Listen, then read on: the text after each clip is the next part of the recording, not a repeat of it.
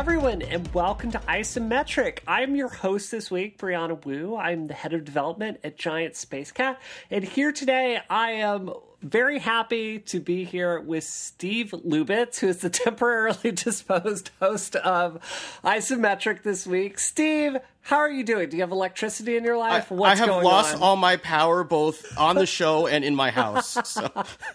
well, we all knew this was coming, right? Yeah, it was it was only really a matter of time. I, I am sitting here in my bedroom, which is so if it sounds like I'm in a cave, I apologize. I'm not in my normal recording den.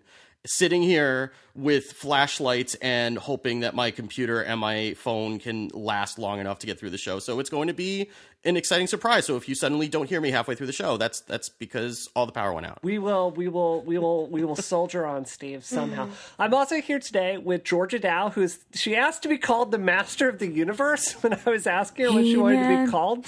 Are you He-Man? Is that true? no, is that not true? Are you She-Ra though? You could be She-Ra. I don't know what is her call. What is her I don't know. tagline? I should know. I think it's kind of like cheesy. I'm I'm searching for that next. I'll, I'll take that Don't next don't week. watch those shows on Netflix. They don't hold up, and oh my god, they are so homoerotic in the most awesome way possible. they are so homoerotic in a way that you. It's really funny to think of the 80s as an age where we couldn't pick up on that homoeroticism, but they are just great. And I'm sure, like, oh, I am, I'm so happy that I watched that in my uber Christian household growing up. That makes me very happy. So we're also extremely, extremely pleased, honored, everything to be here this week with Chris Kluwe, who's the former punter for the Minnesota Vikings and author of Beautifully Unique Sparkle Ponies. How are you doing, Chris Kluwe? It's like I think uh, it's not giving anything away that Steve has a bit of a man crush on Oh, you yeah. because he's a huge NFL fan. Like I didn't want to give away the plot, but I, I well, I guess I guess I'd be skipping the Patriots game for the power outage anyway, but I am skipping the power outage. I'm skipping the Patriots game, and much happier to be talking to you. The, uh, the the punter is an odd choice though. That usually it's like the running back or the, the quarterback. So thank you. I'm I'm quite honored.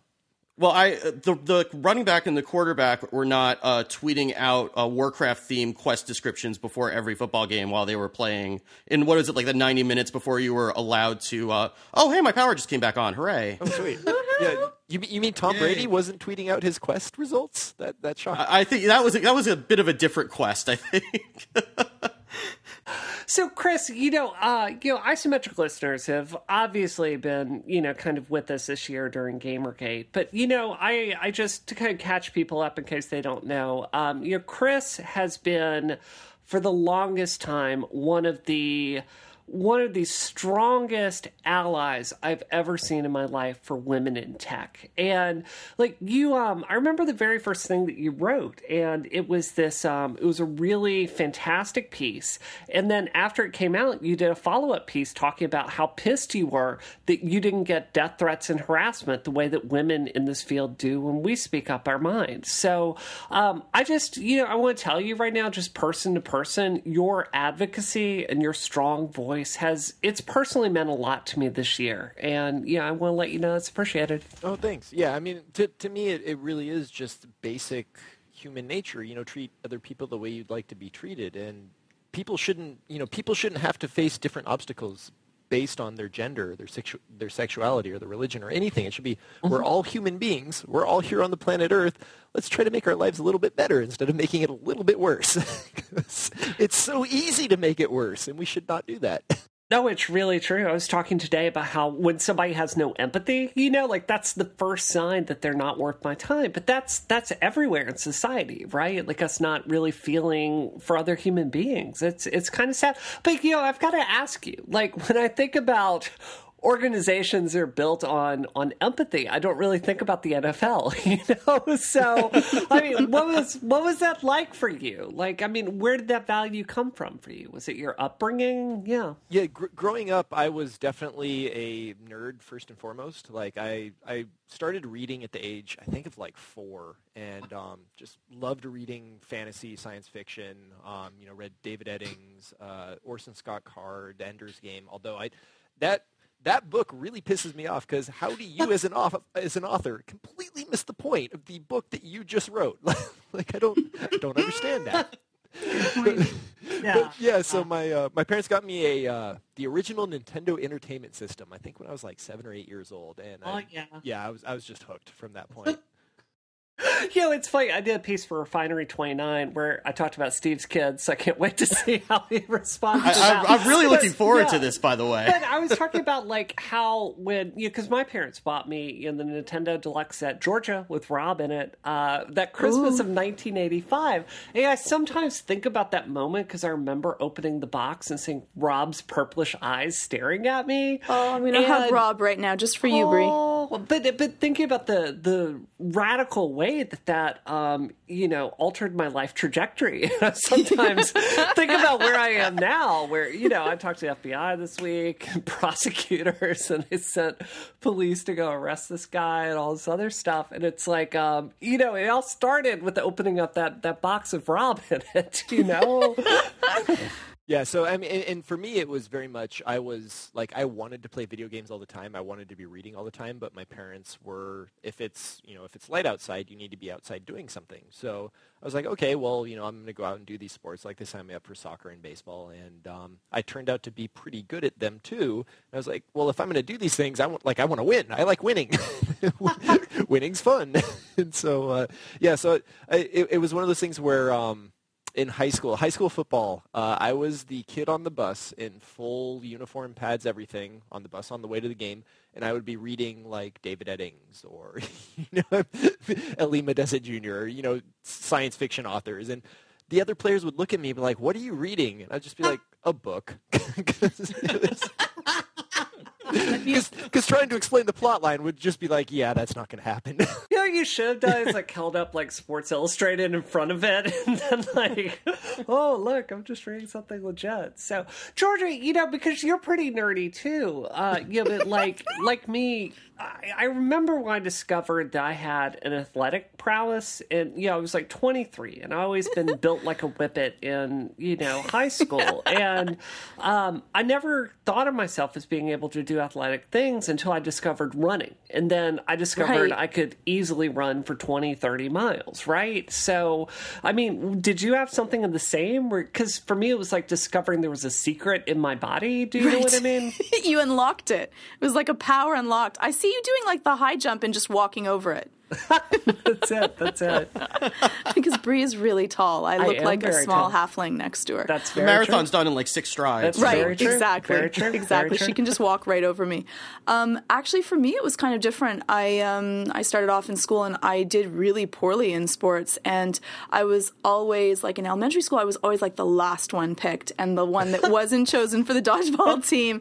And so, like whenever they would do like you know team picks and and they would pick two people to choose people, that was like the worst moment for me because Oh. I was the one that was like last. I think I was just a late bloomer in school and and so that was really rotten for me so i think that the reason that like i had to like get a championship in jiu-jitsu and do so well in it and because i'm so competitive now is almost to prove to myself that i could do it and keep at it and so that's why i do so many sports and just enjoy athletics so much so i think it was just to prove it to myself Got it. I've got it. So, you know, if the zombie apocalypse comes down, like Chris, Georgia, Steve, you too, like we're all on the same team, right? Like Yes. you've got your plan Yes. together, right? I, I'm definitely going to be staying close to whoever can swing a bat at, at zombies well because I'm not that person. Right, we need a baseball player. Is that what you're saying? Because he can kick someone. I- I'm not going to grapple a zombie. It's probably not the best. I, Yeah, I that's can- not a good strategy. No, not at all. No. No, they, they they bite. They're big biters. But uh, I I, th- I I think it's interesting that like as a society we, we're still kind of clinging to this idea that people have to be just one thing. Like you have to be either a nerd or you have to be a, you know Yeah. a jock. And it's like no, you you can be whatever you want to be. It it should just be here are all the options available to you. Go try all these different things, and if you like something, pursue it. Yeah, Yes. yeah. No, I think that's really well said. I think that's well said. Well, let's uh let's jump into some video game news, guys. Um, so there was a really really big Apple event this week. There was? There was Georgia. You may not know that being an editor at iMore, but there was a very very big Apple event. And you know, like uh, Gruber had a really interesting piece today talking about it, um, about how Apple really put all their cards on the table rather than having two events like usual. They really just put everything into it, and the Mac kind of took a back seat. So, you know, we'll talk about some of the the more iPhoney news over on Rocket, but you know, um, obviously Apple TV and you know the potential that it has for games is a very pertinent subject for isometric. So, I guess I just want to leap right into it. Chris, you know, you're the you're the guest on our show this week. Like, what do you think about it? Are you excited? How do you feel? Um, I see. I, I come from the mindset where I generally don't pay attention to betas or pre-releases or previews huh. or anything like that because I, I mean I grew up in, in the age where God, what was that console? Was it the Phantom or whatever it was? Mm-hmm. Just complete oh, yeah, vaporware, that right? one that was supposed to be like yeah. the best PC yeah. console ever. Yeah, it, it, it, could do everything, and, and, then like you'd get these you know previews for these MMOs or like you know fully customizable world. You can alter the terrain. You can do this. You can do that, and then it ends up being an, Ever, an EverQuest clone. right. So, so I mean, to me, I think I'm kind of jaded in that until I'm holding this thing in my hand and seeing what it can do and putting it through its paces, I'm really not going to care what you say it can do because honestly, I don't trust the people who manufacture these things. Real vote of confidence for software developers. I appreciate yeah. that. I appreciate that. Yeah. but but well, and I also feel a lot of it too is that the uh, the developers are under you know pressure to make everything bigger and better, and you, know, you got to keep those quarterly earnings going, which means we have to have something new, we have to have something that's different. And I feel like as as in our world as a whole, there's room for people to just step back and say, you know what, this phone's really good. Here's an incremental upgrade. It'll still be really good. You don't have to buy this thing, but if you want to, here are the things that are you know upgraded. But you know, it's still going to be a really good phone, no matter if it's a year old, two years old, or three years old. We we take pride in our craftsmanship, and we made a good product. So buy one of our phones, but you know they're all pretty good.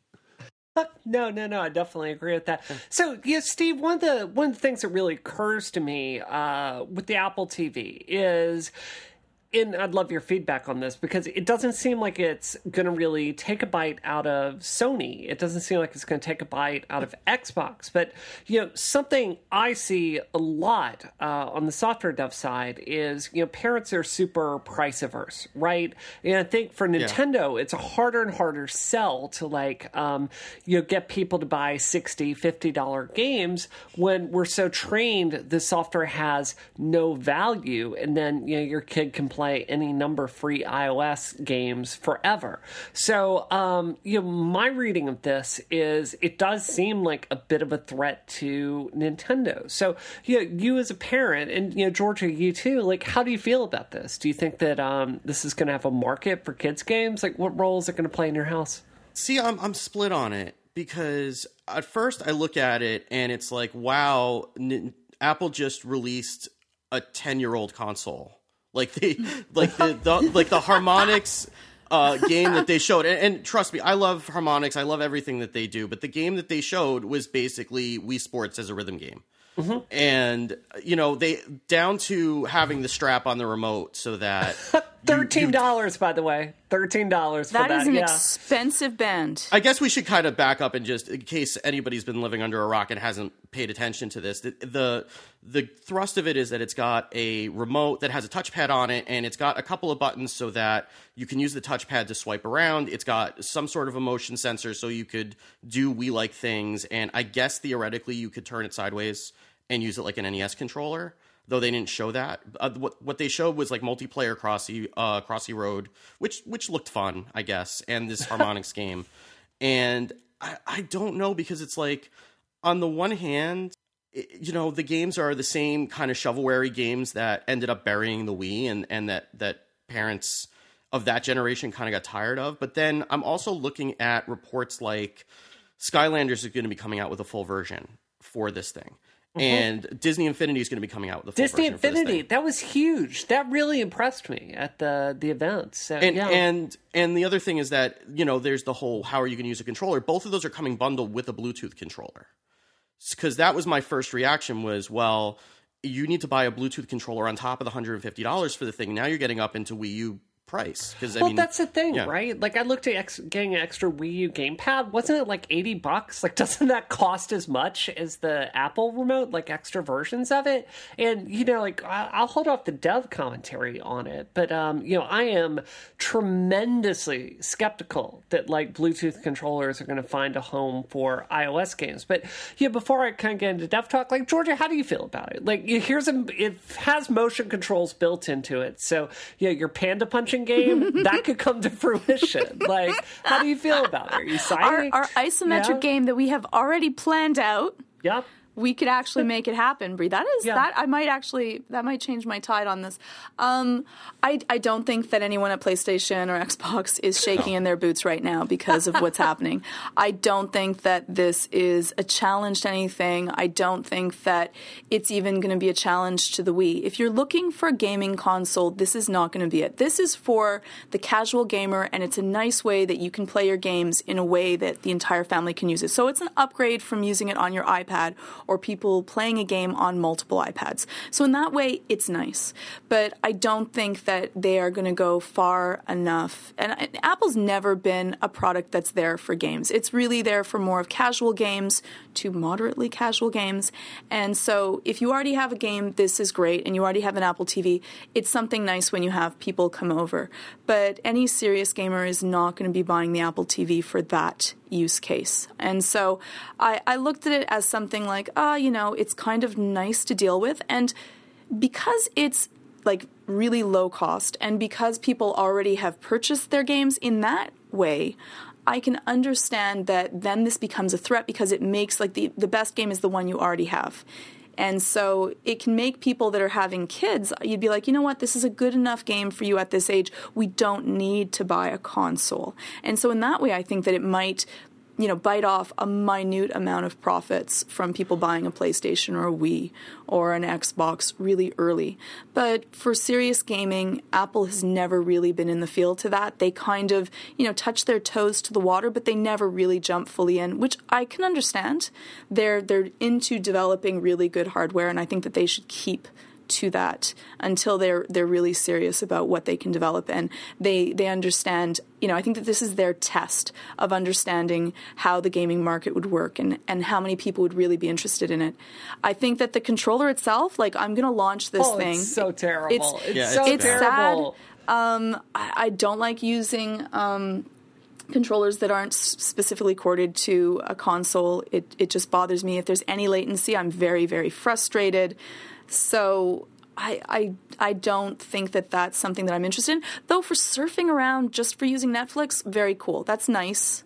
Meh. Yeah, yeah, I think it'll be good for watching TV. But, Yeah. I mean, can I give you guys like a developer analysis? Yeah, yeah. I this mean, I was? I was definitely curious about your reaction, uh, especially about this 200 meg Oh, app I'm gonna limit have so thing. much to say about that. Yeah. And by the way, you know, I gonna, I'm probably gonna have a piece up in iMore by the time this episode goes live, so you know we'll link to it in the show notes. But guys, I What, have can you been- say what your piece is, is going to be on for everyone? Yeah, yeah. Can't you be tell us, Georgia? You should you should know, right? it's gonna be on the Apple. It's gonna be on the Apple TV, like from a from a game developer perspective of the the shortcomings with it. So, um, you know, I have been psyched for a long time for Apple TV to finally start playing games because a game like Rev sixty, Revolution sixty, which is so super cinematic in nature, like it's built for an Apple TV, Right. right? Like Right. it's fun on your iPhone, but this is a movie that you play. So I have been really, really, really psyched about Apple TV finally bringing this out.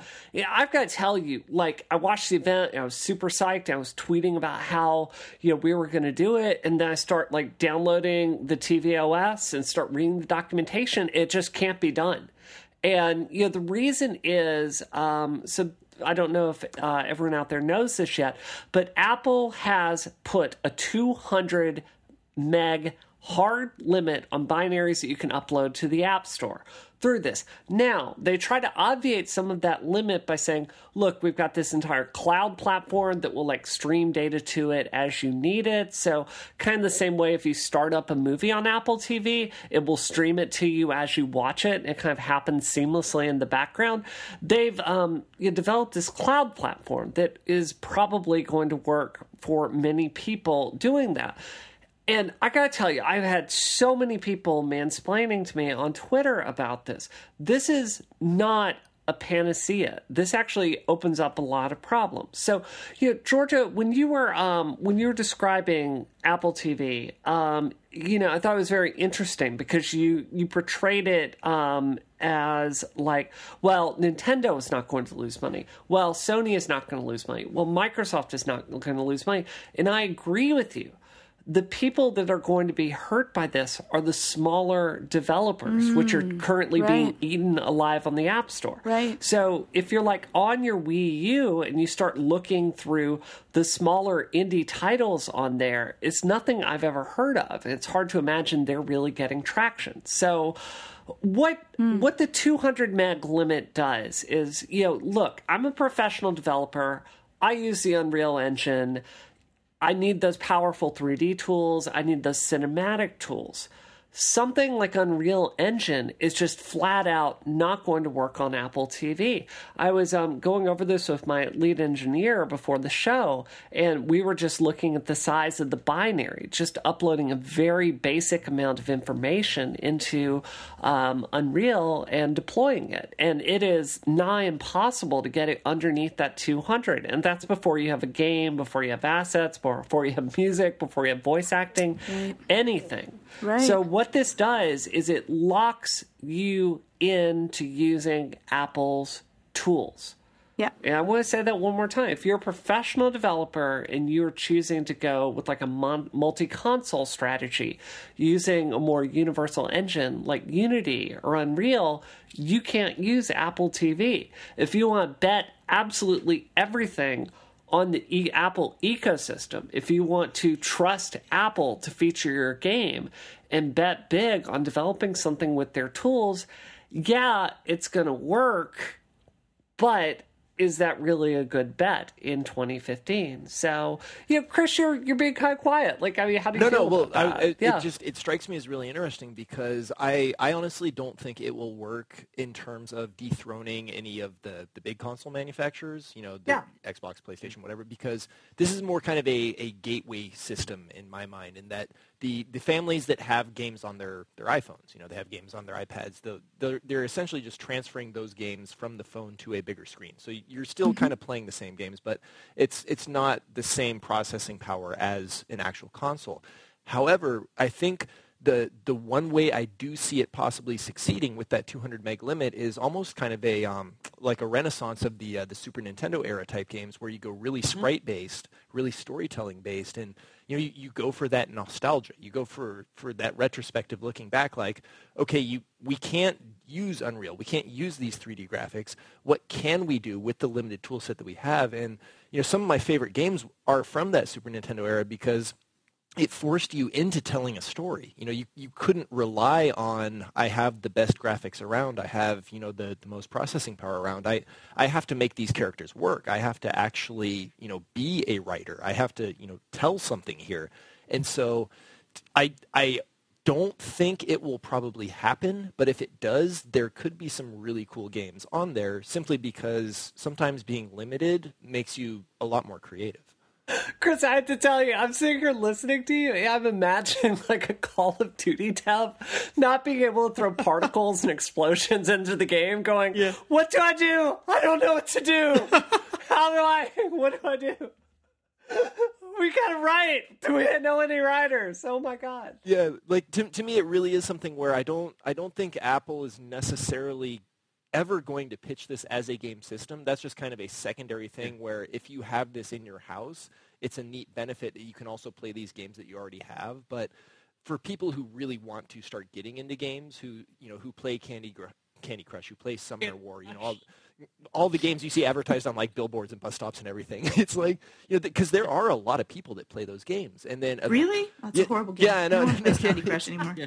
yeah. yeah, we don't know anybody who plays Candy Crush. yeah. We also don't know anybody who's been playing Pokemon Shuffle nonstop for two weeks, but you know that's a different story entirely.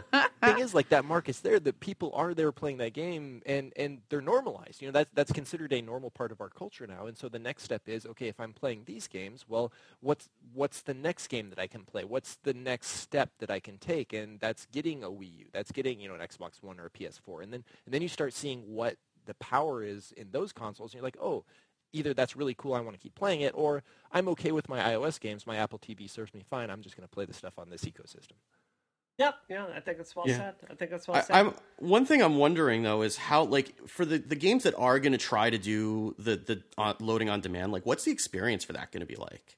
Because I mean, I was looking at Disney Infinity because Disney Infinity has the Toy Box app in the store now for 2.0, and it's like four gigs. And I'm I mean, if it's going to have to load a level every time that you try to that you try to fire it up, I mean, the longest slowest unit of time in the universe is when you're waiting for an update to download to a console and there's a child in the room. Is it re- is it ready yet? Is it ready yet? No, 15 minutes. Is it is it been 15 minutes now? No, it has not. Please go go read a book. Um, so I, I don't know if that's going to be acceptable because I mean, especially if they're talking about like with Scott with superchargers, they're talking about having like the full game. And I, mean, I don't know how big Skylanders is as a full binary. I know that Disney Infinity 2.0 on my Wii U is like 10 gigs. So Wow. I don't know how they're gonna how they're gonna manage that and what that experience is going to be like. And I think gonna there's going to be some people who are going to try to who are going to be really upset because I mean the starter packs aren't cheap, and I imagine that if they're if they're bundling a Bluetooth controller on top of it, it's going to be even more than like the eighty dollars that it already starts that it already sells for. So there's going to be some people who are really upset with that experience, and I think that some of the hysteria got a little bit out of control with you know the New York Times saying that it was going to challenge the PS4 and the Xbox One because I mean Apple's barely Challenge spent five what? minutes. Yeah, That Al- was the question they should have Apple's really barely answered. spent five minutes out of that keynote showing any games. And uh, it's clear that this is something that they feel like they have to do because it's something that runs apps, but it, their their heart doesn't seem to be in it. Well, I have to say this, Steve. Like, you know, Apple has found itself as the biggest game store Yeah. in you know in the world. Yeah. Like, they're one of the biggest game companies. Like, accidentally, like Yeah, yeah, completely by accident, crap, yeah. you know. So I don't Yeah. know. Yeah, Chris, you were going to say something. Oh no, I was I, I was going to say the um the the other thing that's interesting is that I I almost feel like Apple is approaching this with kind of an insular view in that they assume everyone is going to have the connection and the bandwidth in order to be able to download all this stuff. And it's like there are a Yeah. lot of people, especially in the United States, who live in rural areas, you know, who don't have broadband internet, who don't have fiber optic. And it's like, okay, if my limit, you know, for the month is this much and that game's going to take up 90% of that limit, I can't download that game. like that's Or they're going to find out the hard way when they get the bill the next right. month. Yeah, exactly. Yeah. So yeah, I, I think that's that's a, a pretty big technical thing that either as a country we decide okay broadband you know is something we should pursue everywhere or you know just the the games just aren't going to work because they require too much data Yeah, I feel you. I feel you. We're we're gonna move on, Georgia. Before we do, I gotta ask you: When I play you in Crossy Road, are you gonna help me, or are you gonna knock me into the train? Tell me Okay, straight well, what are you going to be playing as? Uh, I, I don't know. Like probably. How about the? Yeah. I, w- I would assume it would be the Dark Lord. I would Dark assume that would be your Lord? character. The Dark Yes. Lord I'm gets so nice all the time. I am like Jesus. I'm so nice all of the time. I, I've seen Yeah. you when you're competitive, though, and I think that for that particular scenario, the Dark Lord would be an appropriate But avatar. no, I want to work with Georgia to get the most points possible, right? Okay, I'll do like that. I'm going to be the unicorn. I'm just letting you know now. You can be the unicorn. I'll be the the celebrity, I guess. Okay, All right, okay. we'll That's do perfect. It. We got it. We got a team. We're team. team. We're gonna play sure. it competitively. Yeah. That'll work out well, I'm sure. Yeah, of so course. this episode of Isometric is brought to you by Braintree. Uh, code for easy online payments. If you're a mobile app developer, check out Braintree. Braintree is a payment solution used by companies like Uber, Airbnb, Hotel Tonight, Living Social, and Munchery. Braintree has made the payment experiences in these apps seamless and magical, and now you can add a similar experience to your own app. With excellent customer service and simple integration, Braintree gets you ready to receive payments quickly. Braintree's continuous support plus fast payouts means you'll be prepared as your company grows from your first dollar to your billionth. And billionth is an awesome number to work towards. Braintree is also helping solve the problem of mobile card abandonment by offering best in class mobile checkout experience. And they make payment experiences in some of your favorite apps seamless and magical. Now you can add similar experiences to your own apps. Braintree gives you full stack payment solution, support for all your payment types your customers may want, including PayPal, Apple Pay, Bitcoin, Venmo, cards, and more, all with a single integration. It's with you across all platforms, and it has superior fraud protection and their fantastic customer service with fast payouts. To learn more and for your first $50 in transaction fees free. Go to BraintreePayments.com. And what we need you to do is to please use the code isometric when, we, when you go and check out Braintree. So, our thanks to Braintree for sponsoring this week's show. Thank you, Braintree. Someone dropped out. Who was it? Who was it? Chris, you were the guest on the show this week. You wanted an esports topic we give you the esports topic. So, ESPN this week announced that they are bringing a full time person onto ESPN to do um, esports. And, you know, along with that, Blizzard um, looked at Heroes of the Storm and they're actually really getting into esports with that, you know, kind of having it competitive like Dota. So, you know, I know you're huge into all these things. So, like, take it away. What do you think about? Like, what are you, where are you feeling with it? Um, I, I actually really like it because the thing is, right now, esports are kind of in that area that like football and baseball were in like the 1920s, 1930s, where you kind of have almost these regional teams, but no real overlying structure to you know to really bring them together. But there's a lot of money to be made bringing those teams together. I mean, you, you look at something like Riot with um, you know with League of Legends and obviously Tencent who owns Riot. I mean that that is a huge amount of cash flow coming in, and the tournaments are just getting bigger and bigger and bigger every year. I mean Blizzard with with Dota 2 and just Counter Strike. I mean StarCraft. Like there, there's all these esports out there, and right now what I see is there there's this almost this this need to figure out a way okay how do we get from where we're at now to where the NFL is at right now? And and I've had conversations with you know with people within uh, within Riot you know and, and with other companies and and they've said you know how how do we get there? And to, to me, it, it, really is. You need you need to bring esports together under one big umbrella and have actual teams. So, hmm. like for right now, you know, there, there's the different genres of esports, right? You know, you have FPSs, you have MOBAs, you have uh, RTSs, and really, if, if they want to make esports super big, it's okay, let's have those genres, let's have those be like our position groups on the field. So, you know, like our RTSs are like receivers, and, you know, FPSs are our quarterbacks, you know, MOBAs are our defensive linemen, whatever. But what that does is that then allows the fans who watch those teams, it gives them a broader uh, a broader base to anchor themselves to. It's not just I watch Curse Gaming in League of Legends. It's I watch Curse Gaming. This week I'm watching the League of Legends game, the Counter-Strike game, and the Dota 2 game.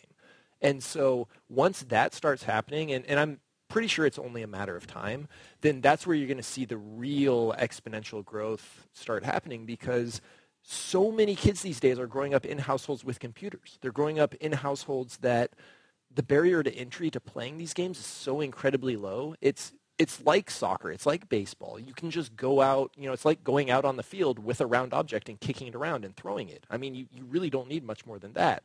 And with free-to-play games, it's, okay, can my computer handle this free-to-play game? If it can, all right, I'm going to download it and start playing it. no, I've got to. I mean, look, I have played so many thousands of hours of Peggle, and I really mean thousands of hours of Peggle. If that became an esport, like audios came down like hola like you know breeze Brianna, quitting her day oh, job yeah oh yeah you yeah. don't believe like i am on like hey you know chris i have to say i was watching this and i've seen you on video like doing commentary and i mean it's hard to it's easy to imagine you doing that for espn so well and, and i think it's my background is makes it particularly interesting because I've been on that sort of traditional sports side of it. So you know I've seen how that operates, and looking at the esports side, I'm like, I know how this can operate. Like I, I know how you guys can do this. You can make this happen. And and the companies behind it, they want to make it happen because I mean, case in point, like the NFL is making I think it's like 14 or 15 billion dollars this year. It's you know, just just a ridiculous amount of money. And so if you can get even like 10% of that, I mean that's that's okay.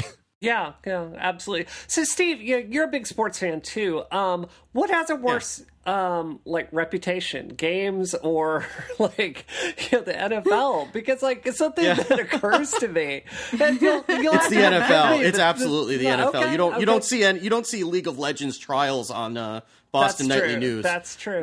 but I mean, I really mean this. Like, I think something that occurs to me is you know, thinking about this story, I have had so many journalists who have approached me this year. Like, I'm going to be talking to NBC uh, Dateline about it tomorrow, probably. And, you know, the, the, the, the problems that we have had in game dev had have kind of tarnished the reputation of gamers very very tragically you know and that makes me sad because i'm a gamer do you think that that could be a barrier to kind of getting corporate sponsorship? Like, how do you how do you see that progressing here? Have, have you seen a traditional football fan?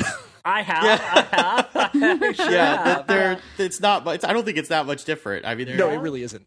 Yeah, and I think that that you know, like, it's just a generational thing, really. I mean, there's when you start thinking about it, right? Like they have golf tournaments on all the time and it's not much sillier to watch a bunch of people huddled over computer monitors with avatars you know slashing at each other than it is to watch some guys in funny pants you know smacking at a ball and then walking to where it landed you know or or even like the world series of poker was a big thing on espn for a long time and that's not much different than say watching a hearthstone tournament i don't think. It's just that it lo- it feels different because it's what people are not used to. I mean, it's the same thing that happened with Jimmy Kimmel, you know, making fun of people who stream on YouTube uh, a week or two ago, and and then you know people, tr- uh, you know, game a certain group of gamers showing him why he was right to make fun of them, I suppose, but.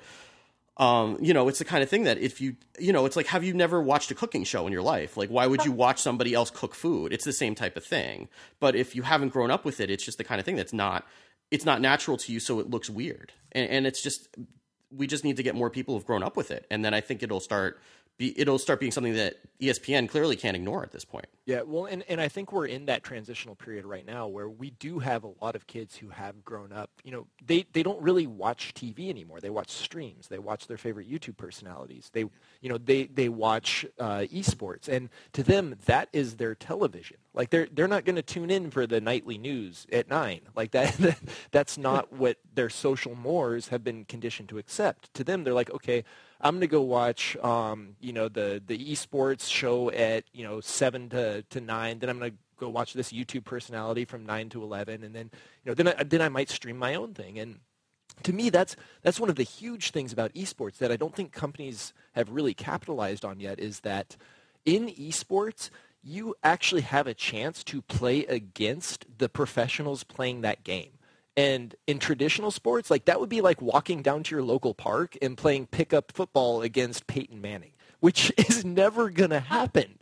But you could be playing League of Legends, and if you're good enough and if you practice at it, you're like, well, shoot, I could be playing in, in Diamond Rank. I could be playing against these guys. That's really cool. And and so I think if these companies figure that out and, and they look at it like, you know what we need to do, we should have a day every week where it's like, come play, you know, fans, come play with the pros, come play with, with these players. And then that gets you fan loyalty. That gets you people buying into, I had this experience. Now I'm going to pass that on to my family. I'm going to pass that on to my kids. And I'm going to be a fan of that person for the rest of my life. I mean, that's how sports teams work.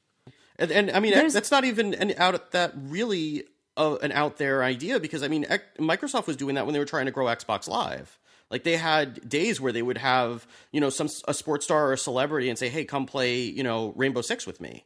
And they'd pick people at random and have them do that. And it just seems like that's a natural thing that makes sense. I mean, everybody would want to play with a celebrity. I mean, why why wouldn't you if you're, you know, and you especially if you can if you have enough skills that you think that you can, you know, at least hang with them, not necessarily beat them, but hang with them.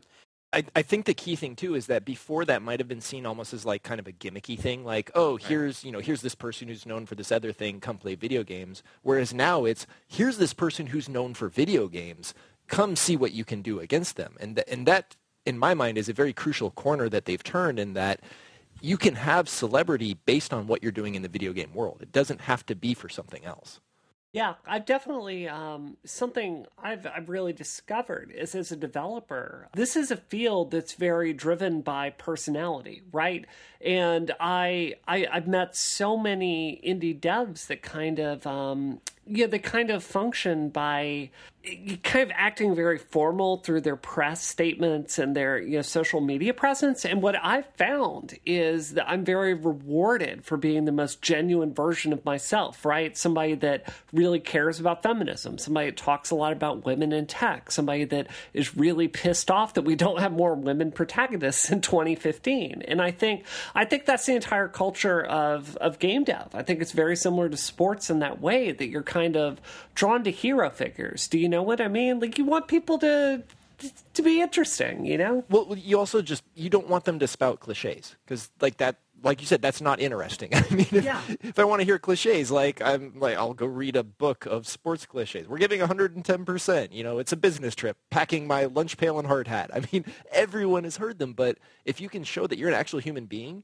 then you Yeah. can make a connection with someone, and more often than not, they will be interested in what you are now doing because they've made that connection. So, Georgia, do you have any interest in like? Would you sit down and watch, you know, Heroes of the Storm streaming, like watching people crushing lanes and doing all that awesome stuff? Would you do this? Would you let your kids I actually, do it? I, you know, I, I want to say, well, no, I wouldn't want. to. I'd rather play the games myself. But there's something really magical about watching someone that's really good at something and watching a tournament of people, you know, battling it out in Street Fighter and any of the games that you play. To see, you know, mastery of any sport, I find really inspirational. And this is a sport that you know many people are playing. I think that what we need to look at is the massive amounts of money that people already spend on games. And you can look at Twitch and how much it's sold for. So we know that there is money to be made in, um, you know, getting gaming out there and people will watch. We already know that. And so now think about adding tournaments and getting characters that you you actually get to know the players and how they're doing. And this is something that people then can aspire to be and as we already spoke about before, and play against and be a part of. And so I think that there's a lot of money to it. It is the way of the new generation, and we need to adapt to that. And I think that it's going to naturally happen in and of itself, just as poker did, and people were complaining about poker being a sport, and we, we all had all of these different debates of what, what makes something a sport versus what makes something else a sport. But it, it's just the way of the new generation. There's tons of cash to be made to it. And I do, I love even games that I do not play. I will watch, you know, someone be able to do a speed run of a game and it is the fastest that they've ever played that game. And that's even if I haven't played the game. It's just so amazing to see, wow, look at how they could do that. And I can be so impressed. And, you know, I was watching, um, you know, like you, I watched the movie King of Kong. It was just fascinating to see that people that were really good at some things. And I watched another one that was on, um, oh, I can't think about it right now. But it was just another fighting game, and I don't even play the fighting game. But I was just, I couldn't stop watching it about one person that found um, a special way to play a character, and they were unbeatable because of that. And so that was so amazing. A Super Smash. It was, it was actually a Smash, um, and it, it was just so cool to be able to see. And I'm not someone that that really will watch other sports that I'm not playing. There's very few, like I'll watch like UFC and other things, but there's very few sports that even that I play that I like to watch. Yeah, yeah. So, you know, Chris, I would have to be really honest with you. And, you know, one of the reasons I I've watched a lot of MLB games with my husband, who is the Tea Party equivalent of a Yankees fan. but but one of the reasons I don't watch football games and I can't really get into it is because the only role women have in that world is as the cheerleaders, right? And when I don't see myself represented in a field, it's hard for me to get into it. And I'm certainly not trying to, you know, blast it. I'm just saying like that for me. Sure. Well, but when it comes into to esports, for me, what's really, really exciting is like the uh, what was the the woman who um you know like she got to the very top of Hearthstone you know and Uh, she- Magic Amy? yes Magic Amy you know like this is a place where you know these arguments that women don't have the physical skills to measure up well you know this is a place where those physical things don't really matter as much so to me if I work kind of behind, um, you know, esports, I think it's really, really critical to, you know, have a fan atmosphere, but also like make it more inclusive from the very beginning. Because, like, you know, the NFL, as I understand it, made moves in the last few years to kind of bring in women watching football more. And It's true. They they made lingerie ball. no, That doesn't No, count I- for you. you, no. you guys probably know more about this than I do, but I've been reading about that. Am I correct about that? That they've they've kind of gone after that women's demographic for it. Yeah, they've they've definitely gone after it. Um, most particularly in the case of the uh, Wear Pink. Uh, I think they've designated October as like Breast Cancer Awareness Month. Um, the unfortunate thing is that I think it's like one percent of the money they raise actually goes to breast cancer research. So Yay NFL. yeah, yay NFL, great job marketing. But um, no, I, I I think you're completely right in terms of, of esports in that it does need to be a very, and I hate this word because I see it misused so often in, in Gamergate, is it needs to be an egalitarian atmosphere where Yeah. you know, everyone has the same chance to compete because really there is no difference between people playing a game. It's can you can you do the skills required in order to be successful at this game? And one one of the things I would actually like to see in football is uh, more female coaches. I mean that like I know the um, I think it was the Cardinals. They had an intern female coach this year, and there there are tons of women out there who are way smarter than I am, and will just completely will always be way smarter than I am in terms of football knowledge. Like you know I I can tell you about punting, right? I, I can tell you about some special team schemes, but I'm not going to break down a cover two defense for you. Like I'm not, I'm, I'm not going to tell you you know what responsibility the running back has on a blitz pickup, but there there are women out there who can do that, and they love doing that. It's like well if you can do it, if you have the skills to do it, why aren't you allowed to use them? You know, why aren't you allowed to be part of, of this sport? And so I think that we're fighting against, you know, 60 some odd thousand years of patriarchal culture that, you know, it's, it's, it's going to be a bit of effort to, to move that momentum the other direction, but especially in the game industry, maybe. So, like it's but but if we're aware of it and and if we you know if we take honest steps towards changing it then at the end of the day sports and games will be better off for it because you you get a more compelling experience you know you, that's one of the things with sports and and also with esports and games is that if you're watching these you want to see the best possible outcome the best possible product that means you need the best possible players and if you're limiting yourself by saying only 50% of the population can compete, well, then you're not getting the best possible product. You know, you're you're Yeah, you're yeah. not showing people the the full reach of what this thing is capable of. And in my mind, it's like, well, why don't you take the steps necessary to do that? Because then it's more fun. yeah, I mean, I, I tell you, if like if you mixed gaming with the possibility of like seeing women competing and being awesome, I would be hundred percent into that. So I don't know. I think that's a good place to leave it. So, Steve, I read the first ad this week. Why don't we throw it over to you? We will let you do the hover ad. Are you? Do you want to do that this week? Yeah. So we will take a break and tell you about hover.com, which is absolutely the best way to buy and manage domain names. Uh, it I, it is something that I use personally. We manage, you know, the isometricshow.com domain and a bunch of other ones that I own. Uh, I do it all through Hover. It's fantastic. It really is super easy in a way that a lot of those other sites aren't. Um, and it's and getting a domain is so important. You really, if you're going to start something up, you really need to have a good name for it.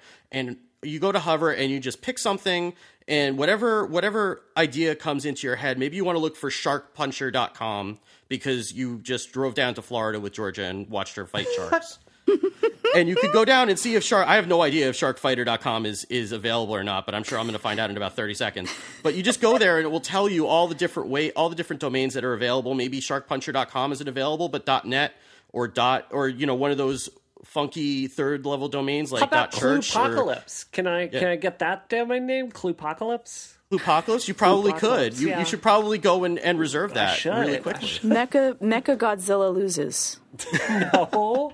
Let's not say things that get tagged back, Georgia. Oh. now. Yeah. wow. Come on. So and, and when you do that, the the dot .com domains are only thirteen dollars. Everything else is priced really reasonably. If somebody already owns a domain, they'll actually help broker and, and help you get it from them if it's available.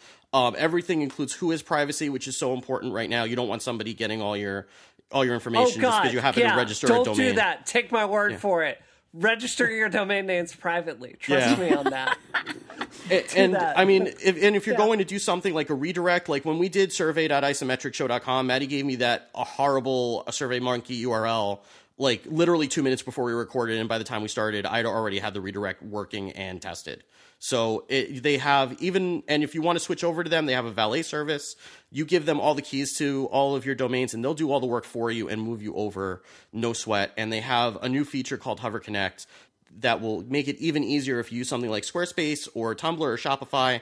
You just plug it in and a couple button presses and you're done. It's awesome. There's all kinds of great features. You can get email, you can get volume dis- discounts for bulk renewals. It's fantastic. So just go to hover.com. The show use the promo code Destiny at checkout and you will get 10% off your Wait, first purchase. Destiny? Destiny. Destiny? Yes, your favorite game of all I love time. that Yes. game. Chris, we got to play together sometime. yes, definitely. Well, the I'd ta- the Taken King is coming out. Oh yeah. Believe me, I know. So use the code Destiny to, uh, and you'll get 10% off your first purchase at hover.com and show your support for Isometric and all of Relay.fm. And thank you so much to hover.com for sponsoring this episode of Isometric. Chris, how how much have you played Destiny at this Um, point? I have two level 34 characters. Uh, I have mo- yeah, I, I have most of the um, uh, epic weapons and uh, unique weapons that I wanted. so uh, the only, I think the only thing I didn't accomplish that I wanted to try to accomplish was going uh, flawless in the Trials of Osiris. And that was just because I didn't have anyone to play with. So Really? Oh my god! Like, come party with a feminist war cult. We'll totally take you through that. I will. I will. I'll shoot you a message after the show. But you know, I don't want to talk about Destiny. Steve, this is your moment. This is this is you've you've trained your whole life for this. So Pokemon Company has kind of used the power of their legal license to force Nintendo to bring a really really cool awesome product to market. So the basic idea behind it is you will be catching Pokemon in the real world. So you can use your phone and you end up getting this like watch, this like bracelet with a Pokeball on it. And you can actually use these two things in conjunction and use it out in the real world. Now, Steve, I only watched the video three times. I realize that's got to pale in your knowledge of this already. So why don't why don't you tell people all about this? Like, are you psyched? Well, so- yeah. I, I don't know. I, I, I don't know how I feel about it because, like, I, I don't know. I, ha- I haven't played Ingress, which is the game that was like the big Android at the, at the time. I guess it was like the only Android game that was like Android exclusive until it eventually got ported over to iOS. But it's like this, um, th- this location based game where I guess you would go out and, and do quests and you would have to physically go there to check in and then you'd have some you get some sort of a a reward for that. And and I've tried these games. The problem is that I live in the sticks. Hmm. So when I've tried other games like this, there's never been anybody around. And so like if you're in a city, right? Like if you're in San Francisco or you're in like Boston proper, usually there's a, a lot of people around to like battle and there's a lot of locations that that have these places to check in at. And when you live in the sticks, it's not really as much of a of a fun experience because it's like the same three restaurants that happen to have check-in points. So I don't I don't know how this is going to work. Well, that's really an implementation Yeah. question, right? Like because Yeah. the way I saw that video is it seemed like it was um it seemed like maybe selectively or even you know randomly was kind of picking places out in the real world and then your Poca watch or whatever they're going to call it started like vibrating when you were near it and then it like sensed you throwing a ball. So I, I I can imagine like the competitive aspect like at the end of the commercial it had a bunch of people running to fight Mewtwo in like uh you know, Tokyo uh, Tokyo Square or Times Square or something. But um you know I I I don't think that it's gonna it seems like something where you might not need large crowds of people to play Yeah, it maybe. so I, I mean, I guess, and then, so this watch thing, right? Like, I'm the wrong person to ask, I guess, because, but I, I don't know, like, who is this something that you would wear, like, in public? i wear Like- isometric t-shirts in public so you well, know I that's no different. I mean, that's awesome, but Yeah. that's not a.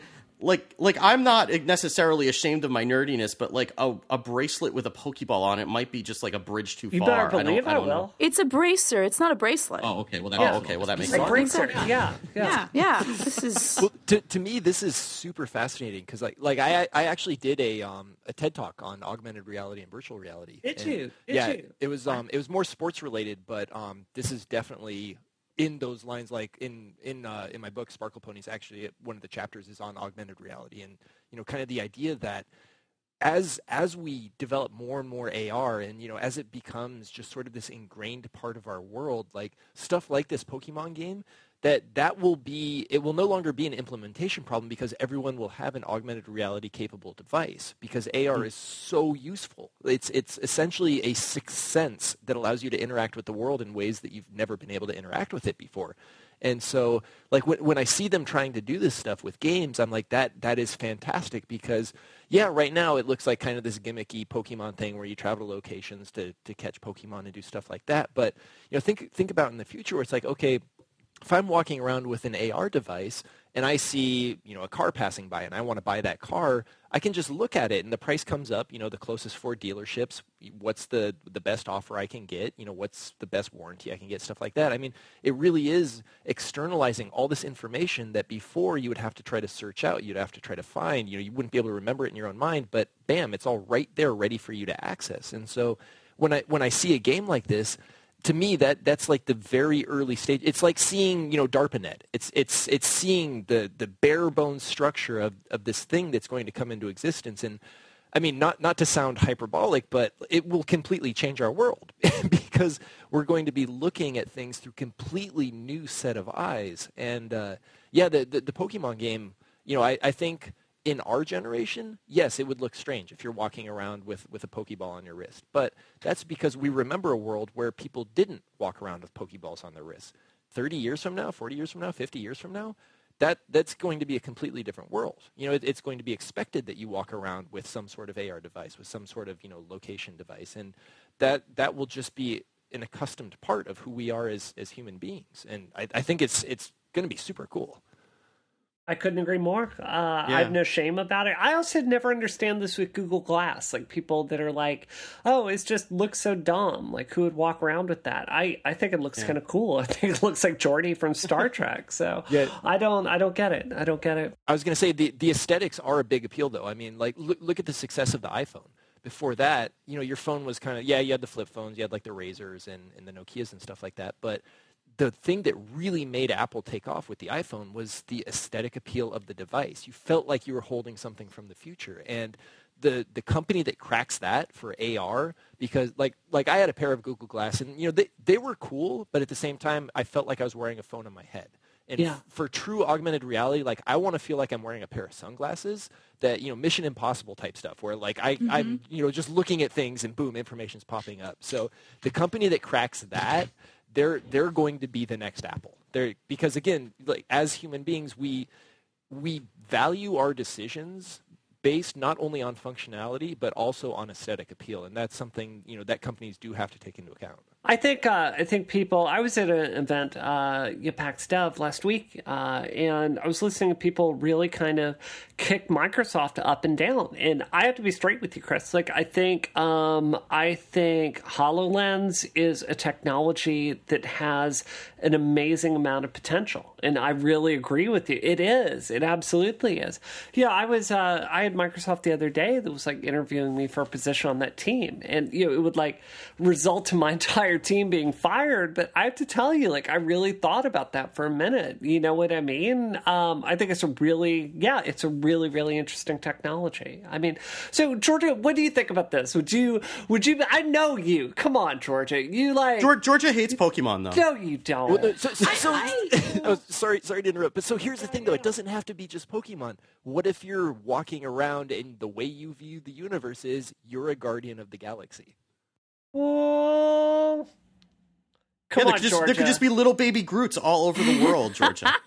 That's the way I already walk around. No, um, I, I I love it. I love the idea of augmented reality. I think that it could it have some amazing applications, and I think that it could be super cool. I think that Google Glass missed on a whole bunch of different marks because I think that they thought about the technology before they thought about the person, and I think that they they ended up getting a whole bunch of bad press that they they really did not do a good job of marketing it so it didn't make people seem like they are creepy.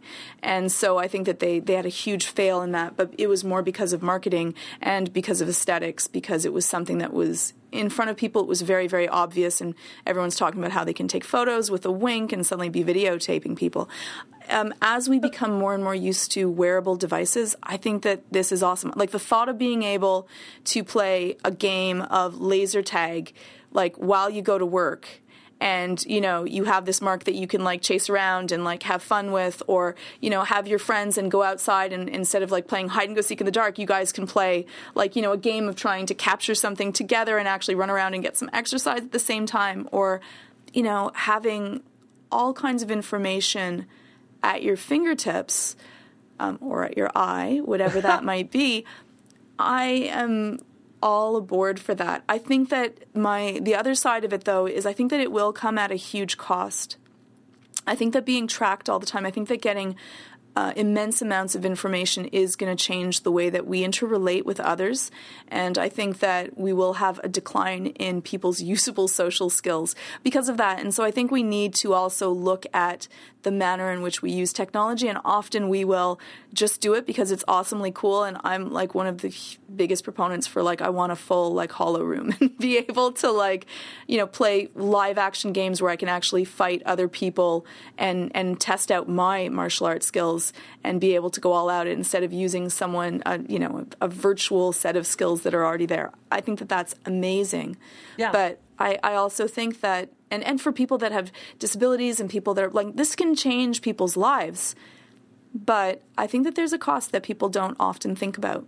Well, I agree with that. I think we can all look at the iPhone uh, today, and you know, if you told me in the '90s that you know I'd be walking around with this in my pocket, it would All the seem time. like the Yeah. future, and it, it comes Yeah. at a huge Yeah. cost. But Yeah. let me tell you, let me tell you what my thought is about this. You know, in my studio, we are quadrupling down on emotional mechanics. You know, I think the the big problem with video games right now is we kind of tend to hyper emphasize um, action and kind of a loot grind system like Destiny versus really thinking about the emotional mechanics. So let's let's think through the process right now of catching a Pokemon, right? So um, yeah, I boot up the game and I walk through an area in tall grass until you know I have uh, you know I find Is a this virtual grass or is this real grass? It's virtual grass Okay, in, okay. in the game. So basically, it's a random number, and then You're talking about like in a, like on a 3DS Pokemon correct game. on right? a Okay. 3DS. Oh, okay. So and then I'm looking.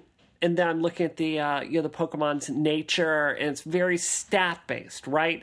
So right now, I would argue that you know Pokemon is kind of a loot grind, but it's it's not a really emotional mis- experience. I think that that's really what Pokemon is missing. Like they have these beautiful, gorgeous, perfect character designs, but so rarely you don't really get a story about what it was like to like capture that monster and bond with that monster. It's, not like, in the game itself but i think that i think that what happens with with pokemon is that it's the whole ecosystem right like i know that i because i was watching the pokemon cartoons the anime long after i should have been like in college No And- judgment, no judgment. and I got very attached to like Bulbasaur and Charmander and Squirtle and you know and and Chansey and and a lot of like the original 150 Pokemon because you would watch an episode every week and you would have their story and every Pokemon would get an episode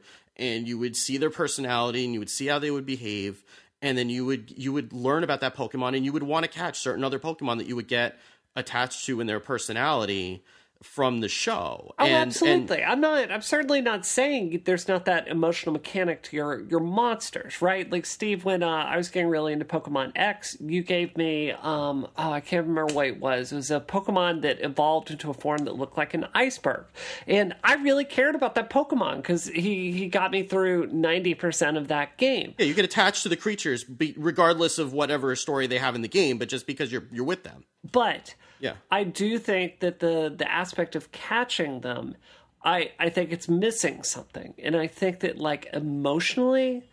I think the experience of being like that video where you're out there in the real world and you're looking around a cliff and you're you're trying to find the secret hidden location and then you know I assume like you look on your phone and use the camera to see out there in reality and see the Pokemon there. I just think that's such a different experience than a random number generator in the grass. And I know that, like, um, you know, a Pikachu that I had to go out in the real world and find myself and maybe had a story to tell about capturing that Pikachu with my husband. I think that would be an emotional bond that would really take Pokemon to the next level, assuming this is integrated in some way into like the Pokemon games, right? Like I, I have to hope that you can capture them and then play them in your games. So I I think that this solves a very real problem uh, with those games. And, and I think too that right now, in terms of game design, the the emotional attachments you can get are very accidental. It's it's Yeah. basically you you develop an attachment to certain Pokemon because something happened during the normal routine of catching a Pokemon. Like, oh, you know, I thought it was going to kill me with that last hit, but somehow I dodged, and you know, it's this amazing experience that I know my friends didn't have, and I'm going to tell them about it. Like, you know, the, the playground stories that you share, you know, with your friends. Like, oh, I caught this Charizard. You know, it was my last Master Ball. I didn't think I was going to get it. Stuff like that. Whereas in in the future, where where I would hope that the game development would go is, you know, I don't I don't need to see every single pore on that Pokemon skin.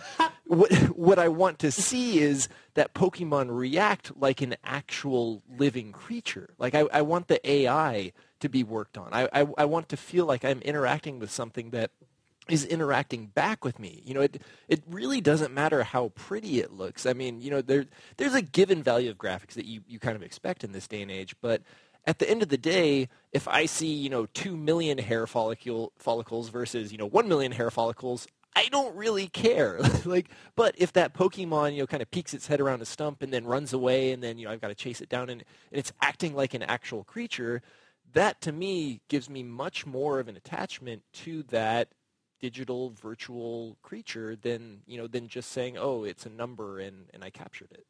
Yeah, yeah. Yeah. Georgia, do you have anything else to say about this on Pokemon?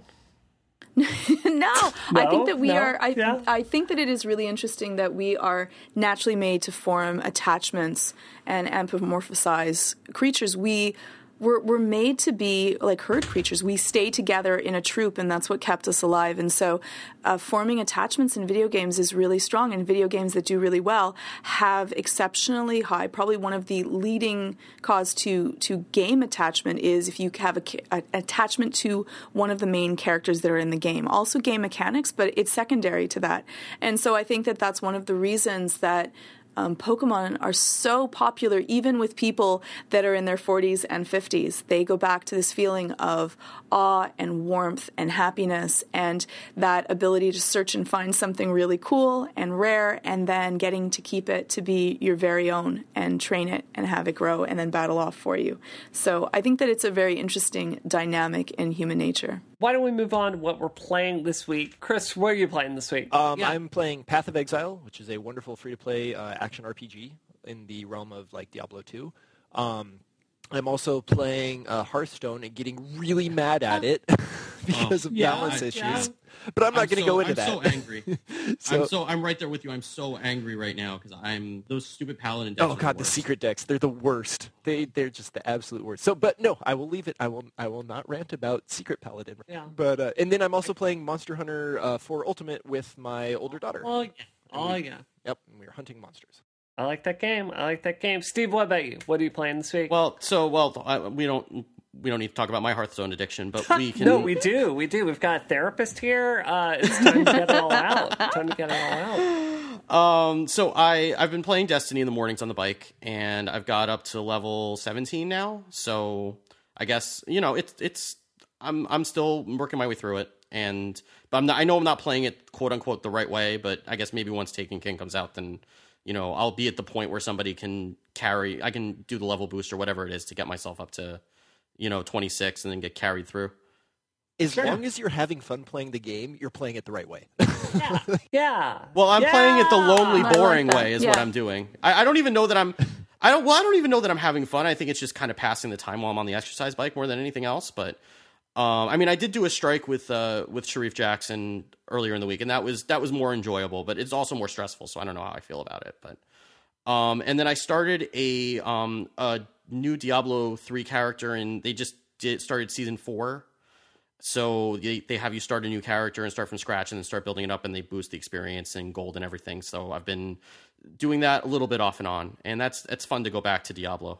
So Sweet, that's that's sweet. what I've been doing. Georgia, come on, give me a real game. What have you been playing this week? I'm playing Georgia a real Dow? game. I'm playing a real Where are you game. playing? Where are you Uh, playing? I've been um, playing Towerfall. All right. Oh, really? I love Towerfall. I love Towerfall And- too. Yeah, well, I wanted to play a game that I could play with my kids, and I'm really enjoying it. It's a lot of fun. You play four players, and it's kind of like a mix between um, like Bomberman and like Gauntlet. Like it's like kind of like a mix between both. And so you have your your little characters, and you can get power ups, and you are trying to like get the other characters and knock them off. And it's a lot of fun. It's fast paced. It's cute. It's still strategy based, and you can play with even young children, and they can have a lot of fun because they're not going to be out of the game for a really long time. So I'm enjoying it quite a lot. Awesome, awesome. So for me, um, guys, I gotta tell you, I am so hopelessly addicted to Metal Gear. Okay, I am like. Do we need an intervention? I really. There was a moment on Saturday where I had a book deadline, and I I took the disc. I said, Frank, take this from me because I can't get my work done. like that's how powerless I was. Because like I mean, I just I, I sit there and it's like Saturday I sat down on the couch and I'm like, I'm gonna get so much work done today and then bloop, it's not like two in the morning and I've done nothing but run and play Metal Gear all day. It is extremely good. It is so good. I have only played about four hours of Danganronpa so far. Wow. So um, I hope I beat it soon because I've got stuff to do in my professional life. We got to close out the show. Yeah. Chris, I want to hear all about your book. I did not even know you had a book until this week when we were researching this show.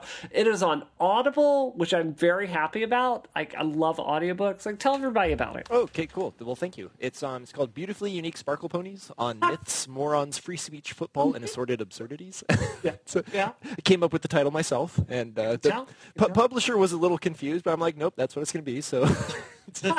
That's what we went with, and uh, it's it's a collection of short stories and essays. Um, a lot of a lot of which deal with the idea of uh, empathy and how it is a very important social trait that we need because um, right now our technological progress is increasing uh, pretty much exponentially and our empathic progress is increasing pretty much linearly. So until we figure out how to close that gap, uh, we're always going to be at risk for societal destruction because someone is going to push the button because someone always pushes the button unless they know why they shouldn't push the button. but um, so yeah, so so it's got uh, quite a few essays on that, some stuff on football, um, s some humorous stuff. I mean, I I try to make it fun, and uh, I've been told it's very good bathroom reading. So you know you can you know just we go. take yeah you just take it in the toilet, you know, rip through a chapter, and uh, you're on your way. But um, It's and- very awkward when you have the audible version though. yeah, that, that might be kind of strange. Which, which I read, by the way. I did. I did the. Uh, I did all the, the Yeah. voice for the for the Audible version. And um, I actually also have a uh, a science fiction book that I self published with a buddy of mine. Did you? I didn't know about that. Yeah, it's called Prime, and it's available on Amazon. And uh, we haven't done an audiobook version of that, mainly because I've been too lazy to sit down and read through the entire thing. But uh, it's it's uh, yeah, I'm I'm huge huge science fiction fan. Uh, we've gotten a lot of really good reviews on it. It's um, you know basic kind of you know sci-fi. You've got uh, got people that are running into monsters, and then bad things happen, and then things explode, and uh, you know, action, adventure, but also hopefully social messages too. So yeah, yeah. Have you uh, have you read any of the Expanse trilogy by uh, James S. A. Yes, Corey I have. At all? Oh, he's so good. The fact that he follows me on Twitter and talks to me, it's like isn't that wow. the best? I because I'm such a fan of that book too. So no, it sounds really cool. I'd love to. I'd love to check that out. I didn't know you did a sci-fi book. Oh, So- cool. Yeah, yeah. Just uh, yeah. Send, send me an address off off the cast, and I'll. Uh, I'll Would love that. Would love that. All right, Chris, where can people find your awesomeness online? Where can they Um, find that? a wide variety of places. Primarily at Chris Warcraft. That's my Twitter handle. That's uh, kind of the day-to-day operations of me being me. Um, I write occasionally for uh, Deadspin, um, Sports Illustrated, Rolling Stone, uh, all all sorts of different sites. So. Uh, if you follow my Twitter feed, then I will tell you where I have written something, and then you can read it if you are interested. Fantastic, Steve. Where can people find you? Uh, I am here, and uh, on Twitter I am at Wicked Good. Fantastic, Georgia. Georgia, where can people get the full Georgia on the internet? Where can they locate that? You can find me on Twitter. It's at Georgia underscore Dow. And if you're dealing with anxiety and would rather deal with it at home, um, you can check out anxiety-videos.com. Where are my videos, Dal? I know, I know. Where are I my keep on thinking about videos? it. It's sitting in front of me. All right, all It's right, sitting in all front right. of me right here. People are not getting their anxiety solved by the week because I cannot promote your videos on Twitter. So don't stress it. I'll give you. I, I'm getting anxiety that you haven't released these videos yet. Seriously. Actually, Come Wait, on, oh, that's. I was thinking. Oh my god! When I was saying it, I was like, oh my god! I haven't sent it to Bria. That's right. It's sitting looking That's at right. me. That's right. It's disaster. Guilt. So you can find me on um, I am the a uh, very boring account on Twitter known as Space Cat Gal, uh, or just follow the sirens. So thanks everybody for listening to Isometric this week. And so is the show over? The uh... show is over.